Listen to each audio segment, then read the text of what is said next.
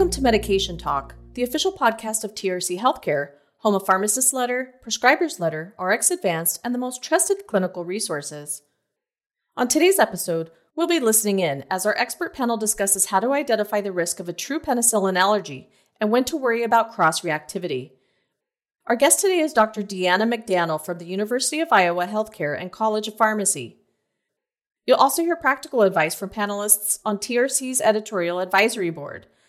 Dr. Stephen Carek from the USC School of Medicine Greenville, Dr. Anthony Donato from the Reading Health System, Dr. Douglas Paauw from the University of Washington School of Medicine, and Dr. Craig Williams from the Oregon Health and Science University.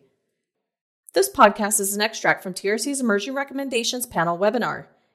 Each month, experts and frontline providers discuss current medication therapy topics and practical recommendations to include in TRC's letter articles. The full webinar originally aired on April 18, 2023. And now, the CE information. Pharmacist Letter offers CE credit for this podcast. Please log into your Pharmacist Letter account and look for the title of this podcast in the list of available CE courses. None of the speakers have anything to disclose. Now, let's join TRC editor, Dr. Lori Dickerson, and start our discussion. We're talking about this now because you're in a key spot to identify the risks of a true penicillin, penicillin allergy and when to worry about cross reactivity. And so, Deanna, to get us started, um, we start our article off with a statistic that about 10% of the population reports a history of reacting to penicillin, but less than 1% of them are truly allergic. Can you comment on this statistic and if these are the percentages that you consider when you're discussing penicillin reactions? Yeah, this is a you know a well-known statistic and something that we certainly I you know I talk about with almost every single patient that comes into the clinic and and frankly they all they all um, seem very shocked by this by this especially as we know and we'll talk about a little later but there is a time decay that we know can happen with mm-hmm. penicillin mm-hmm. allergies uh, but yeah we do know that definitely probably less than one percent of the population have a true allergic reaction to penicillin. Okay, good to get that sort of groundwork laid. And stepping to the next question, of course, we know it's important to accurately document penicillin allergies, but let's um, just sort of talk through some of the downstream effects of inaccurate documentation of penicillin allergies. What are your thoughts um, on, on this point? Yeah. yeah, I think, you know, ultimately we do see a lot of patients with the label. And when I call it the label is ultimately is are they truly allergic? And really it does have personal and public health implications. Specifically as a personal health implication, you know, patients are going to have less or fewer efficacious antibiotic choices, more toxic effects associated with using the broader spectrum antibiotics. Uh, and then ultimately there's been shown to have more postoperative surgical site infections by not using the first line um, surgical prophylaxis. For a public health standpoint, you know, ultimately we could lead to using those broader spectrum antibiotics and, and antibiotic resistance, as well as it's been shown to have higher rates of um, C. difficile by using, again, those broader spectrum or alternate antibiotics and more costly um, costs to the institution and to the patient, as well as just increased risk of or length of hospital stay. So there's a lot of reasons we absolutely should, you know, identify mm-hmm. if the label is true. You know, that, uh, great points there. And specifically, I'm glad that you brought up some of the hospital specific complications. We do have um, uh, a hospital specific version of this letter, and we do um, comment on surgical site infections and um, C. diff, et cetera, and length of hospital stay. We have an audience question coming in, and they're wondering, you know, has that been prospectively studied? Is that more of a link, or is there a direct relationship there between, uh, you know, uh, non-preferred antibiotic due to a penicillin allergy and, and some of these downstream effects. What are your thoughts on sort of that body of literature, Deanna? Yeah, I mean, what I've seen is it's been mostly retrospective or causality studies, um, but but certainly has shown to there has been a statistically increased risk of those effects. So, you know, I, I would say that we uh, generally do think of that as a mm-hmm. concern mm-hmm. when we are, you know, looking at our inpatients and determining whether or not Great. they should get the penicillin. Awesome. Or the beta lactam. Well, great overview there. And um, I'm going to uh, uh, go straight to our next audience question that's coming in, which is uh, not currently part of our article, but we are get, seeing a lot of chatter about patients not really knowing much about their drug allergies um, and the documentation of these being pretty poor in the electronic health record. And so, Doug, just wondering from you, what's your experience been with, you know, seeing allergy documentation either in the record or from the patient and trying to tease that out? Is that a, how challenging is that? It, it is. I mean, the problem is it's a, you know, we'll say it's an allergy and there's no description of what it is. And as, as you allude to, the patients don't often really remember what it is. I, you know, I've, I've had patients where they say they have penicillin allergy and ask, well, how do you know? Well, my mom told me, well, what did she, you know, well, she just said I should never have penicillin. And then, you know, well, it was either me or my brother. And, and, and it, she just told us both. And so, um, yeah, I think getting an accurate description, and then I think this will be discussed probably, is when people don't have accurate descriptions, it's a long time ago that, that we really should back away from our the, the incredible fear we have of, of confronting this. So the way this works on our EMR is you can often enter adverse reaction problems as opposed to allergy or hypersensitivity problems, and not all EMRs handle that well. But yeah, documenting what it was, because when we ask the patient, sometimes we get answers like it gave me a headache or I got stomach upset or you know adverse, clearly non-hypersensitivity reactions. If mm-hmm. we can clarify that in the EMR, that goes a long way for the next provider. It's not really an allergy, it's just a patient felt right. they didn't do well on it for some reason. Right. And so definitely when you hear that, it's an opportunity to delabel penicillin allergies. And uh, we do want to talk about delabeling. And Deanna, this is kind of a new term for probably yeah. a, a, lot of folks. Um, and it was new to me when we were picking this piece up. Um, can you comment on this practice and how widespread it is? And uh, of course, uh, the push behind that being with respect to antimicrobial stewardship. Yeah, I mean, our we have definitely gone down the route of a, a, lot of delabeling in our clinic, but it is we are working in a drug allergy practice. So, you know, certainly as we evaluate patients, we feel very confident after the evaluation, whether it be skin testing or by and large now we're doing most mostly drug challenges, that we feel very confident to delabel allergies. However, I think in most practices, if you get a really good history, frankly, you might be able to delabel patients just simply based on history alone. And unfortunately, as I know it was discussed here just moments ago, is most EMRs unfortunately don't sometimes have those adverse reaction buckets. And our health system is a large health system and only still has just the allergy bucket. And it's really frustrating.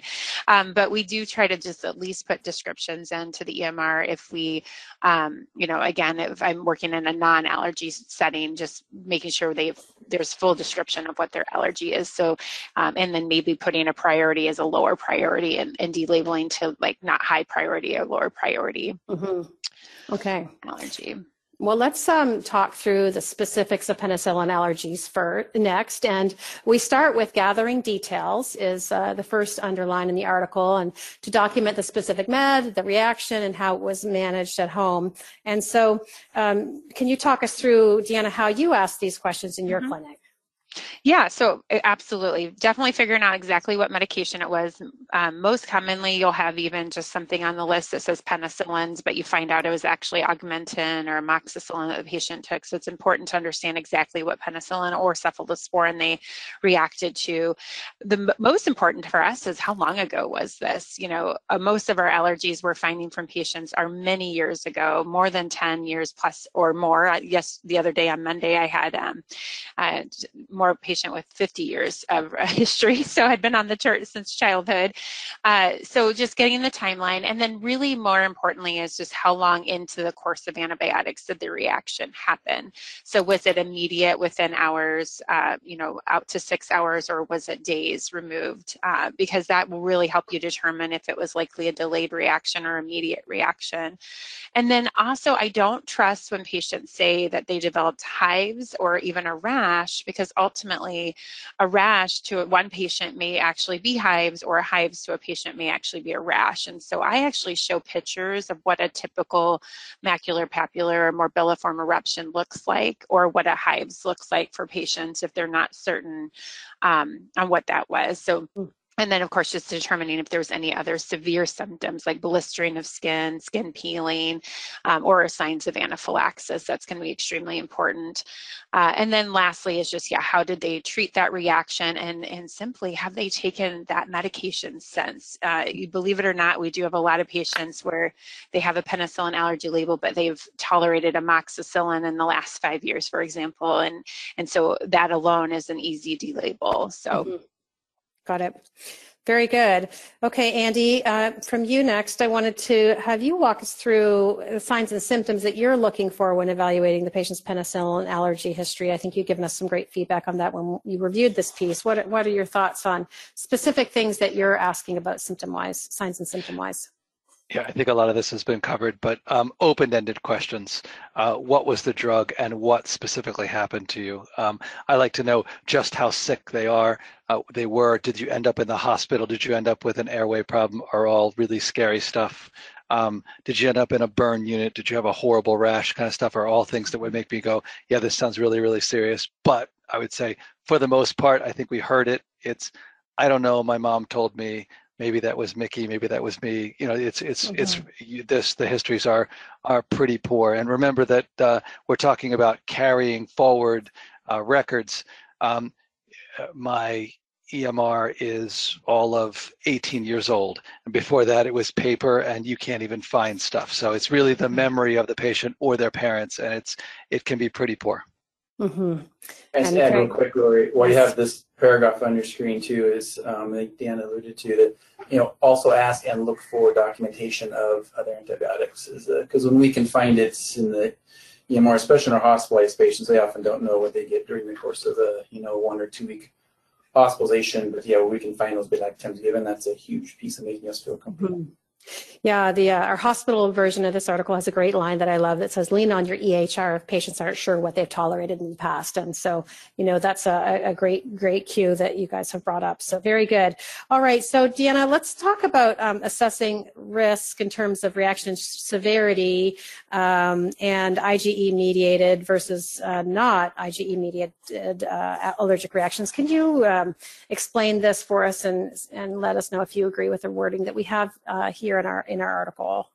Yeah, so IgE mediated we know probably are going to happen likely within the first out, first few hours. You know, it's been cited mostly as 30 minutes to 2 hours. However, the most recent drug allergy practice parameter did did comment on an immediate reaction out to 6 hours and and I definitely agree that we have seen some patients with those more delayed but still can be severe anaphylactic type reactions 6 hours later. Um, you know, I also don't trust 100% when patients say um, it's been within the first day of taking it, especially if it was 20 or 30 years ago, they their recollection of time may be off. Mm-hmm. Um, so, you know, I still take a little bit more serious if it was, if it, especially if it sounded like IgE mediated reaction. But anything beyond that is likely not that. Um, you know, and, and probably is more in that we're getting into the point of delayed reactions. And delayed reactions can be typically more than 72 hours after the first dose of the course. Um, and then some of the more severe um, cutaneous so scars, severe cutaneous allergic reactions like Stevens-Johnson and whatnot can be out to even weeks. Uh, so it's important to really get those histories on patients and identify the timeline. Mm-hmm. And we have actually next in, in the article after this point is the one that we've already talked about that 80% of patients with an IgE reaction won't react after 10 years since IgE antibodies decrease over time. And uh, Deanna, we did talk about there are sort of two sets of statistics that are out there, the five year and the, and the 10 year statistics. So generally speaking, these, these are the mantras that you would follow? Absolutely. And and you know, used to be that to be honest in our practice, we probably were a little more conservative that we wanted to uh, we would probably skin test patients if it was less than 10 years, but I think now we do know that 50% of people can outgrow within 5 years, which gives us a little more comforting even challenging patients directly with the medication and and again in the clinical setting when we can observe them. Um, but yes, these statistics I probably say at least 5 to 6 times a day in my clinic. So very good. All right, so now let's um, move on to the categories of high versus moderate versus low risk patients. Um, and so uh, in our risk stratification, again, we've used these terms. And to start, Deanna, what would you consider to be a high risk patient? Yeah, and you know, this is something that is harder to define uh, in the, and even in our drug allergy practice parameter in the drug allergy world. The, the, question always is, is how do you define high versus moderate versus low? Um, generally speaking, this is exactly how I would word it. High risk would be those that definitely had anaphylaxis or anaphylactic shock, or those severe, more delayed cutaneous allergic reactions, so otherwise known as SCAR, and that can be Stevens-Johnson syndrome, um, acute generalized uh, um, erythematous pustulosis or AGEP or DRESS, which is, you know, drug mm-hmm. reaction with eosinophilia and systemic symptoms. So those are going to be more your very high risk patients or high risk. There's also something in practice that we've started to utilize, and it's from uh, Trubiano and colleagues. Um, it's called the PEN-FAST score, uh, and I don't, I don't think we referred to it necessarily in this article, but it is something that if people want to go out and look for, um, and it's really kind of a quick scoring tool tool and essentially it gives you have five point max and it's all based on time um, five, less than five years if they had anaphylaxis or angioedema or the, a scar reaction and did they require treatment for the reaction? And based on that the higher the points so five or more, four or five points would be high risk and then anything in the one or two points is considered low risk. The other thing and i know we had this in the article but low risk i would agree are just kind of more just those patients where it was longer ago. It was maybe just related to hives or maybe even a rash. Those would be considered um, non-severe, mm-hmm. non-anaphylactic and low-risk allergies. And then our moderate risk people are sort of the ones in the middle, right? Yeah, in the middle. Yeah. reactions. Uh, one that's immediate, such as hives, um, uh, but uh, of course non-anaphylactic. So, yeah. so Craig, just to hear from you too, are these sort of the ways that you would bucket your, bucket these patients? Yeah, no, I think the main that's severe skin reactions and anaphylaxis are the two. And I think um, I think one of Deanna's points, that, um, not sure everybody got it. Did they seek need treatment for the reaction? I think is a great question for us to know from the patient, and kind of goes to the open-ended questions that Andy and Doug were talking mm-hmm. about earlier. So, if they did not need treatment for whatever they thought they had, whether it was itchiness or what they thought was a rash, um, that's we feel pretty safe compared to yeah I had to go to the hospital or I had to seek urgent care and that sets off the alarm bells. And I don't know if I think about moderate. I can think there's high risk and then there's pretty much everyone else. So we, mm-hmm. we can leave moderate in but I don't know if I really think about like a third category of yeah, moderate okay. versus mild but you know. Okay okay. And um, uh, Doug just to hear from you uh, is this sort of the approach that you're taking with your patients? And uh, who do you typically what are you mostly seeing in your in your clinic? I would guess they're mostly low risk patients yeah, I mean, with with these vague past histories, and I, you know, I have a very low threshold of of of if I think the antibiotic's appropriate antibiotic, challenging them mm-hmm. um, with these histories of you know more than ten years ago, 20, 30 years ago, and and then you know, and I know this might be discussed, but I'll you know I'll sometimes have patients take a dose just for their own own comfort level and stick around a little bit. Uh, because most of these are, you know, my experience, I really haven't had anything bad happen with these vague type of mm-hmm. histories. Mm-hmm. Okay. All right. Well, then let's um, get into sort of evaluating our options. And one thing I want to uh, reiterate, there have been some questions coming up too. This article is really focusing on patients with a history of penicillin allergy and not folks with a history of a cephalosporin allergy, which is a, a, diff- a different uh, scenario. And we, um, you know, have that covered in our clinical resource chart, but in, in the discussion today, we're going to be focusing on penicillin allergies. And so, Deanna, to get us kicked off with evaluating our options, we say for high risk patients with severe delayed reactions, avoid all beta lactams and prescribe an alternative antibiotic class. And uh, what are your thoughts on this statement? Yeah, I think with uh, delayed reactions, we we you know we're really thinking about those high risk. So Stevens Johnson, and I you know if we've ever seen that in practice, it's hopefully it's not something you see very often. It might be one in a career. Um, and I, I, definitely have had just a couple of patients in my history of, doing this for 20 years that we've questioned if it was Stevens Johnson in the outpatient world, um, not seeing them on the inpatient side. But you know, in those aspects, we not we're not certain if it's drug specific or class, and and the data is still questionable on that. But to be honest, it's probably safest to just avoid all beta lactams or especially all penicillins in that case if it's a penicillin that caused it, because you never want to induce a severe mm-hmm. delayed reaction again mm-hmm. in a mm-hmm. patient. And so often we'll just recommend alternates at that point. And um, a question coming in with this definition of high risk patients with delayed reactions. Um, with the high risk patients here are not, we're not including folks who've had anaphylaxis. That's a different bucket of folks, right? Correct, correct. Okay. So I would not include the anaphylactic immediate reactions. It's more right. these, what we consider SCAR or the severe cutaneous allergic reactions. So yeah, AGEP, DRESS and Stevens Johnson. might be clearer to just sort of say for those with severe de- delayed reactions and mm-hmm. get the high risk out because I think some people do uh, uh, equate high risk with anaphylaxis. So that's something I agree. Yeah, that's yeah, that's a good clarifying point. Okay, so um, we then, of course, um, make our next point, which would be to assess cross-reactivity. And uh, only about 2% of patients with a true penicillin allergy cross-react to cephalosporins. And that's something that, you know, we've all learned in pharmacy school and, and medical school and et, et cetera. And so um, I guess to talk a little bit more about this, Deanna, and, um, you know, the cross-reactivity and, and um, what options can be used in, in these patients uh, who do have a penicillin allergy. Can you comment on that?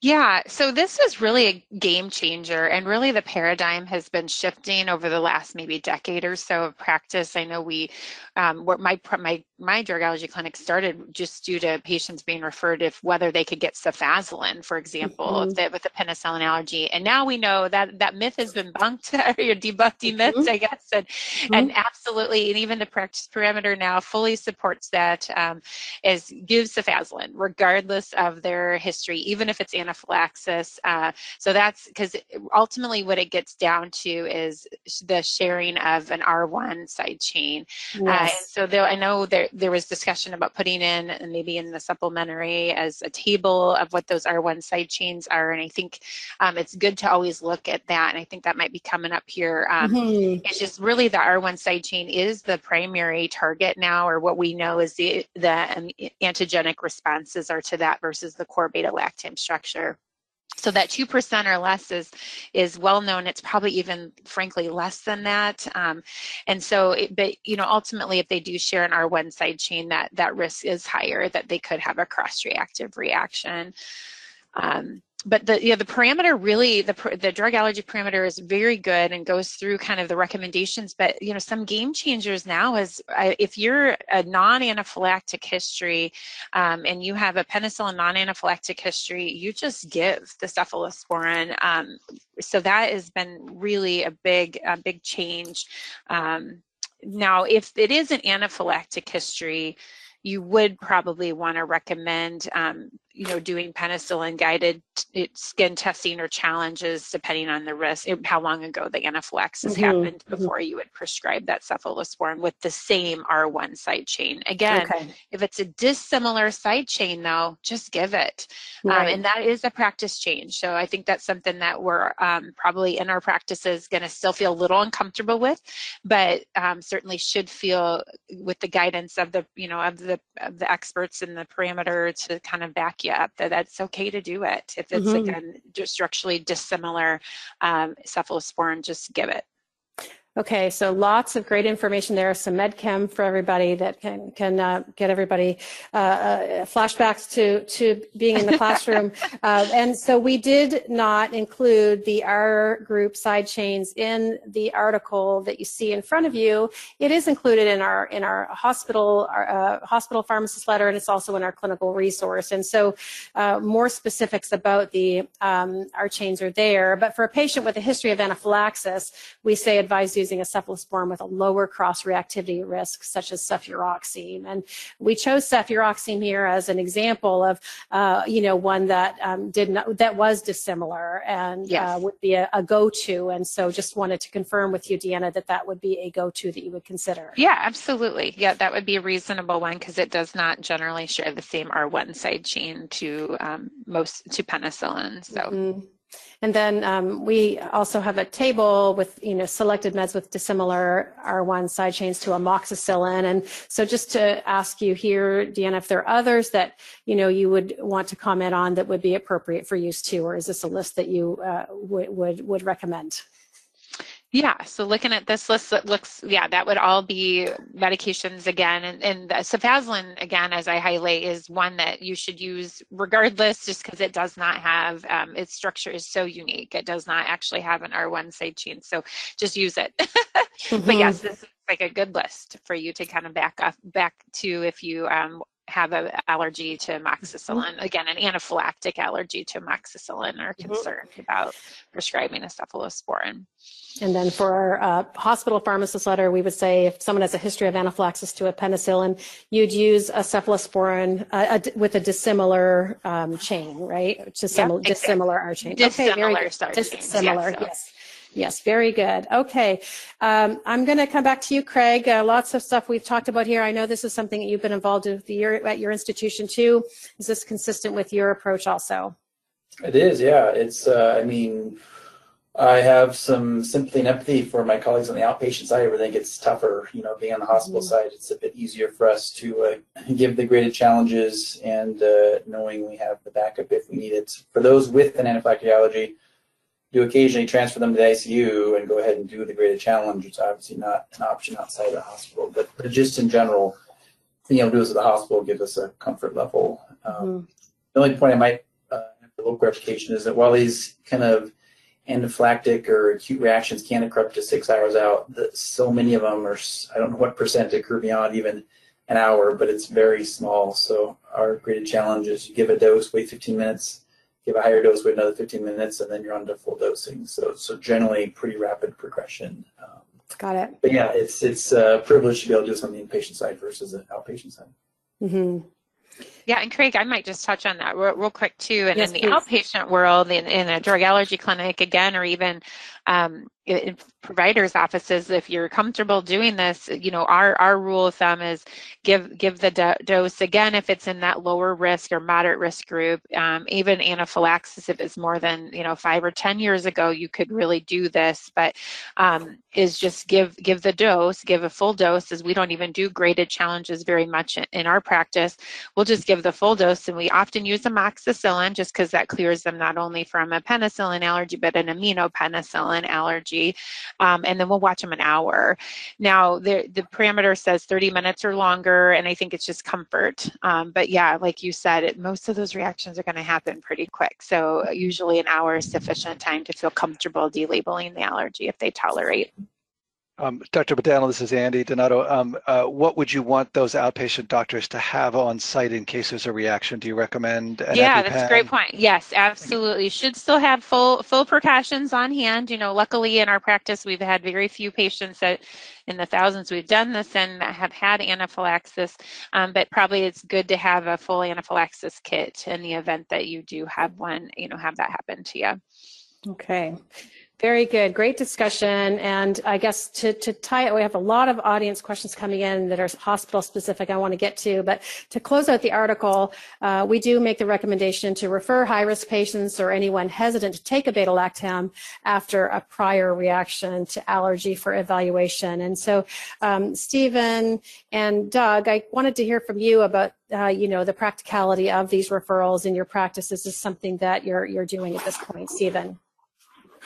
Yeah, try to do as much as we can, especially for patients that we think it's going to be a really a benefit for them, like patients who are trying to treat for syphilis or have had mm-hmm. um, maybe they've had recurrent UTIs or something that can help, you know, antibiotics that maybe you know, uh, have more adverse side effect profiles like fluoroquinolones for that. And trying to get uh, immunologists is mostly pretty quick. Um, I'd say, you know, most communities have more primary doctors than they do allergists and probably a ton of patients have this sort of mislabeling of of, of uh, penicillin uh, allergy on their charts and just trying to negotiate with them saying this is something that would be important, could be benefit for you, um, trying to introduce some of the public health ramifications of it as well. And this is something that we just are trying to change the, the, the sort of current paradigm um, can help sort of convince the patient that this may be something good for them. Very good. And, and uh, Doug, what has your experience been? Yeah, the two groups I do are the, the highest high risk, the patients with you know anaphylaxis that that I really I really and and I think you teed it up at the beginning some of the risks of choosing other antibiotics that are higher risk in reality to the patient than than, than exposing them to a penicillin. And certainly cephalosporins are okay and people but the the group is the person who has had really really high high risk, or the person that I have tried to convince them and and you know I've wanted to re-challenge them, and they just say no, absolutely not. Then I will uh-huh. offer them. Do you want to see a specialist who can test you and work with you? And and some of them will accept that, but some of my patients just absolutely this has been drilled into them. They refuse to take a penicillin. Right, Yeah. right. We see For that as well in Yes. practice. Yeah. I'm sure No, too, Larry, we have some listeners who say, I'd have from heaven and earth to get my patient an allergist in the next six months. Um, there's places Right. where that's uh, just not a reality. So I think Not you give them lots practical. of great points for people to feel like they can, you know, take some of this on Mhm. themselves. Mhm. A couple of rapid fire questions for you, Deanna. We for hospital version. Uh, one that has come in is: Can patients with a history of anaphylaxis to a penicillin get a carbapenem if broader, broader antibiotic coverage is needed? What are your thoughts on that point? A- absolutely. Regardless of their reaction to penicillin, similar to cefazolin, just give the carbapenem. Um, same thing with aztreonam. I think the only the only caveat to that, not a penicillin allergy to aztreonam, but if you have a ceftazidime allergy, they do um, aztreonam and and ceftazidime do share a similar R1 side chain. So again, it gets at that higher risk of cross reactivity with those Mhm. patients specifically. But otherwise, just just the guidance is just give it. Very good. Well, this has been a really great discussion. Uh, panelists, thank you guys so much for all of your feedback and practical tips. Please do check out our new clinical resource, Managing Beta Lactam Allergies, for detailed answers to many questions, including types of hypersensitive reactions, the role of skin testing, desensitization, and drug challenges, and so much more. We hope you enjoyed and gained practical insights from listening into this discussion. Now that you've listened, you can receive CE credit from Pharmacist Letter. Just log into your Pharmacist Letter account and look for the title of this podcast in the list of available CE courses. If you're not yet a Pharmacist Letter subscriber, find out more about our product offerings at trchealthcare.com. Be sure to follow or subscribe, rate, and review this show in your favorite podcast app. It helps spread the word about our show and is a great way for you to let us know how we're doing. You can also reach out to provide feedback or make suggestions by emailing us at contact us at trchealthcare.com. Thanks for listening to Medication Talk.